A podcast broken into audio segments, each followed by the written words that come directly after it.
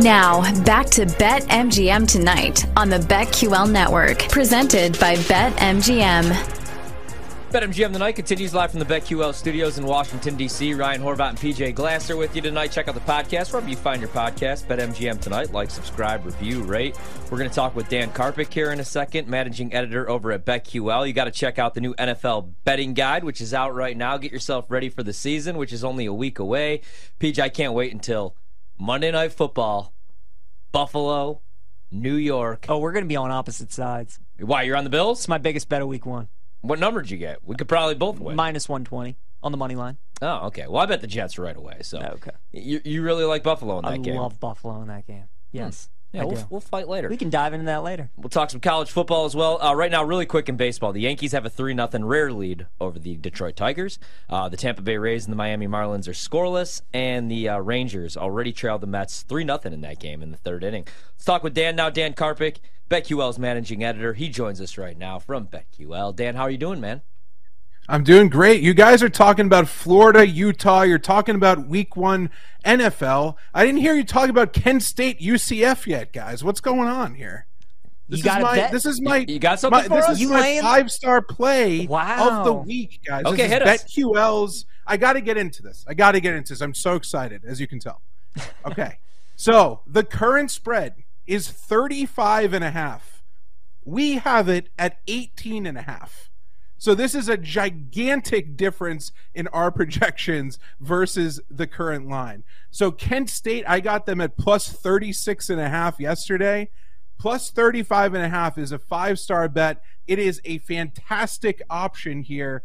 And if you do a little bit of digging like I did, um, you'll see that some impact transfers here are going to have some an immediate impact for new coach Kenni Burns. He was just the running backs coach for PJ Fleck in Minnesota for the past six seasons. That running game was electric, prolific. This new offense that with a run step heavy style.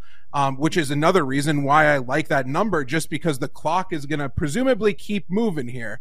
Um, Ky Thomas, who was oddly enough listed third on the depth chart initially. Um, he played for Burns in Minnesota. He's a running back before transferring to Kansas, if you remember his name.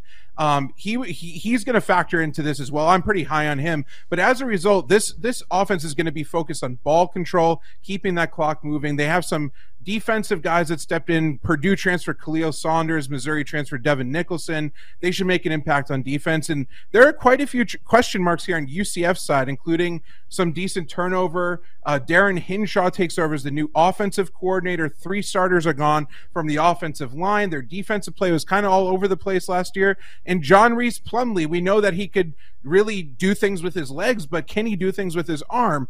Of, of he's had a really solid offseason according to all the reports, but we haven't seen him really, you know, take the field and show that. So I expect UCF to win this game at home. We're li- we're uh, obviously listing them to do that, um, but BetQL is giving this a five star value. They have the Golden Flashes, like I said, losing by 18 and a half not 35 and a half.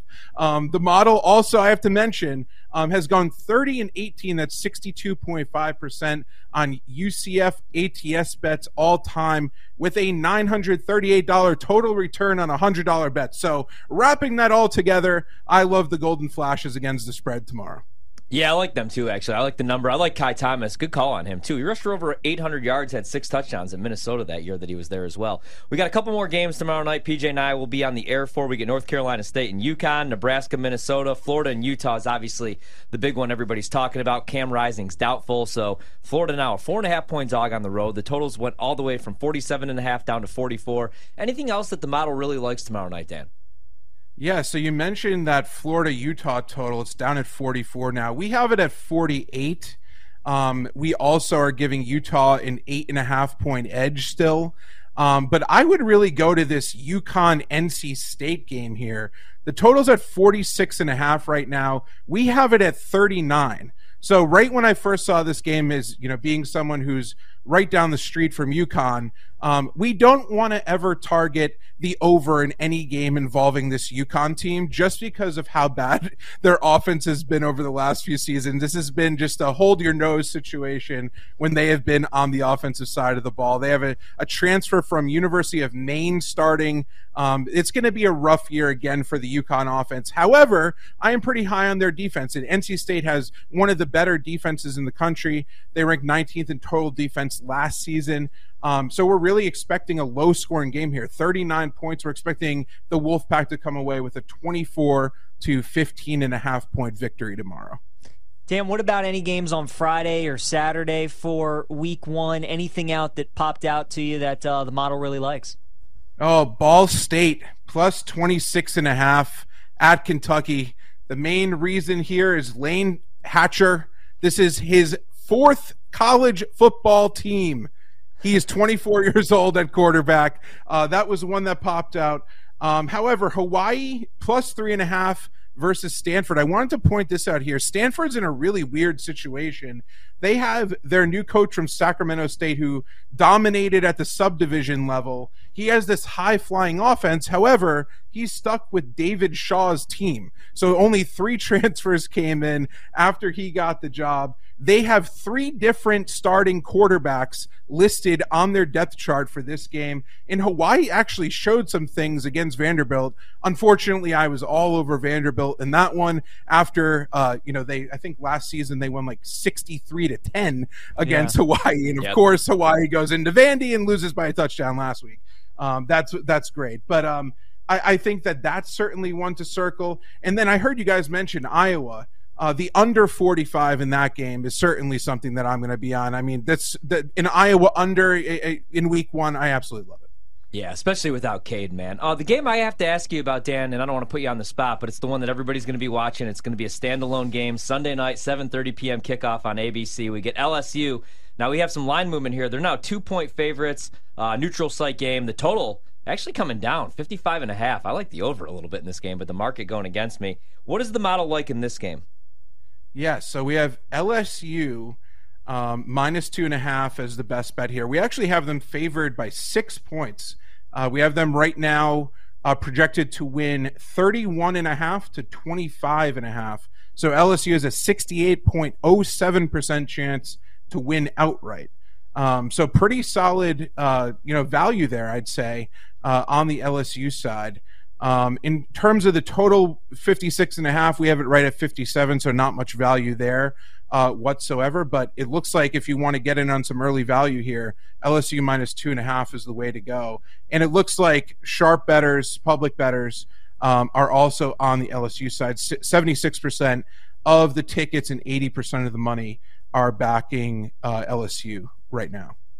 Dan, let's talk some NFL. And obviously, I want to uh, make sure that you promote the ultimate game by game uh, NFL betting guy that you guys have right now at BetQL. So talk a little bit about that, and then anything as of right now as we're approaching Week One that jumps out to you.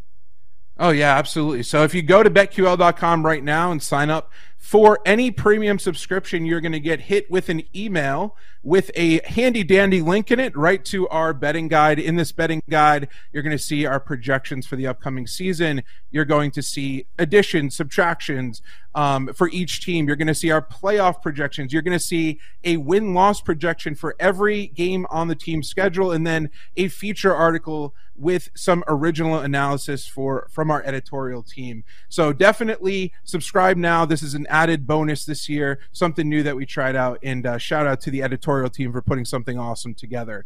As far as week one is concerned here, I know you just mentioned the Jets and Bills. That's going to be really, really exciting and fascinating to watch. Yep. I think that the 49ers Steelers game is sneakily something that that's going to be really interesting to see here. I would go with the 49ers minus two and a half on the road here. Um, that's something that initially stuck out just because of how dominant this team has been. Over the years. Obviously, the Steelers are banking on Kenny Pickett, but I think the the 49ers are just a little bit undervalued here. Um, I do have to say though, the BetQL model does not agree with me. Um, we're we're projecting an ex- a 50-50 uh, basically uh, win percentage here for each of these teams right now. So as we get closer to game time, some news breaks that could obviously change. Um, personally, though, uh, I, I would definitely be interested in playing that one. Dan, I have to ask you about the AFC North. Like you said, you have playoff projections. That's what I love about the guide. It has a little bit of everything, uh, really good information in there. But PJ is a big Ravens fan. This season, I'm a big Ravens fan. Although my mistress oh, team is the Cincinnati Bengals, and now we got Joe Burrow back at practice. But then I'm kind of falling in love with the Steelers and Kenny Pickett. And then you got the Browns, who I'm not falling in love with, but I think they might be pretty good this year as long as Stefanski's not a disaster and Deshaun Watson uh, finds his form again. What is uh what is the guide? What are they like in the AFC North? Is it all Bengals? Is it are they getting some? Are we getting some Ravens love? Because I can see realistically all four of these teams winning double digit games and sneaking into the playoffs. Yeah, we're giving the Ravens the best bet or the best chance to get in the playoff or to, nice. to win the division, I should say. Um, we're actually projecting some regression from the Bengals, which is pretty interesting. I think that's more of a product of, like you mentioned, all four of these teams presumably could be not only make the playoffs, but they could presumably be contenders in the AFC. Um, I do think that the Ravens right now are the best bet, though. I, I'm glad to know that you guys are both in love with them, just like I am. It's going to be fascinating to see what Lamar Jackson actually does with a downfield passing game if we actually see a downfield passing game and not everyone gets injured like all of his receivers did uh, the last couple seasons, seemingly. But um, if o- OBJ stays healthy, Bateman's out there. Um, this is going to be electric to watch. And this defense has just been a model of consistency over the last handful of seasons here under Jim Harbaugh. This team, like we mentioned, I think last time I was on, we talked about this preseason success that under Harbaugh. I think that's just a a, a, a, uh, you know, just a, a product of how well this organization is run from top to bottom. And I think we see this on a year on year out basis where they are always in the mix. And if I were to place my money right now in one of these teams, it would certainly um, by far be the Ravens uh, ahead of everybody else. They just have the fewest question marks, and I think the most upside by far. I love hearing that, Dan, because, you know, the other Baltimore team does not get love from the model, the Baltimore Orioles. I feel like every time I look at the five star bets, it's fading the Orioles. It's fading the Orioles, Dan. I like you. You're a nice guy, but man, that model does not like the O's. So what do you the, think about the historical them? component, PJ? It's the historical component. That's I brought this up with with our analytics team, and we got to give them some more love. I'm I'm completely on board with you. I'm I'm gonna I'm gonna call them right after this and and let them know that you've noticed uh, Uh, the the hatred of, of of the Orioles in our model. Well, you you know that I'm an Orioles fan, so when you know Kate or Lucy come on, send it in, and it's like the model likes the White Sox today. They like. I'm like again, they're fading the Orioles. But what do you think about some of these divisional races, Dan? I think really the AL East and the AL West are kind of the two that really look like they're going to come right down the wire. The O's have a two game lead on Tampa, and then good luck trying to predict between Texas, Houston, and Seattle who wins that division. You have any good feelings on like either of those divisions and who you would take? I mean, the Astros, I mean, the Astros lately have been kind of raking at the plate. They've kind of shown, uh, you know, that veteran leadership that we know them to have. However, I think what's going to be really interesting is all of those guys that were just put on waivers. And do any of these guys land on any of these teams? I'm yeah. assuming that they're going to make a pretty big push for these guys. And it's going to be fascinating as we look back on the season at the end of the season. Will any of these guys actually make an, an impact in kind of vault one of these teams ahead of the other. Um, you got some pretty big names on here, Luke uh, or Lucas Giolito. Um, you have uh, Hunter Renfroe, who ranks ninth, dating back to 2019 in terms of home runs for outfielders, and all of a sudden he's on waivers. Um, I think whoever lands one, uh, one, two, three of these impact guys could potentially be vaulted forward. Um, but right now, I mean, it's so so hard to predict. I would probably just go with the Astros. That's kind of a boring pick uh, to win the AL West, but um, this is going to be fascinating down the stretch, and it's actually going to make us pay attention to baseball while football is going on, which is which is a pleasant little surprise. Yes, yeah, it will. Dan, we only got about forty five seconds. I want to sneak one in actually because, like, I love college football. That's my baby. PJ loves, well, golf. PJ just loves everything. I do. You're a big hoops guy. Give us your surprise team really quick in the NBA this year. Maybe that nobody's talking about. The Toronto Raptors. Wow. I just uh, wrote something up on the Toronto Raptors. Their new head coach is an offensive guru. I think they're going to unlock a lot of Scottie Barnes this year. Fred VanVleet's gone. Dennis Schroeder actually was dominant on the defensive end last year. I think he's going to fill in quite nicely. And this is really the last chance for this team to really contend with OG Anunoby and Pascal Siakam in the last year of their contract. So watch out for the Toronto Raptors. You heard it here first. Dan, thanks so much, man. We'll talk again soon. Enjoy the weekend. Enjoy the games. Thanks, Dan. Thanks, guys. Appreciate it. Dan Karpuc, managing editor over at BetQL. Check out BetQL on Twitter or X, BetQL app, and also check out the NFL betting guide. A ton of good stuff. And if they like the Ravens, if the model likes the Ravens, Let's go. then PJ likes the And guide. they don't like the Bengals either, so that makes me feel good. Injury regression. That would be my answer for how Are the you- Bengals. Are you higher on the Browns this year or the Yeah. Steelers between those two? Those two teams. So Browns. Browns. do like the Browns. Yeah, but Kenny Pickett looks damn good. He does. Pickens looks damn. Good. I'm really high on both teams. I mean, He I know sco- that's like a cop out answer. I'm. I'm. We'll talk about it. I'm, I'm cooling off on the on the Bengals this year just because they've been so healthy the last couple of years. I know Burrow is back at practice. We'll talk about that. We got to talk about the Ryder Cup though. There's still golf going on. PJ's going to try to help you guys out. Bet MGM tonight. Ryan Horvath, PJ Glasser. Back you.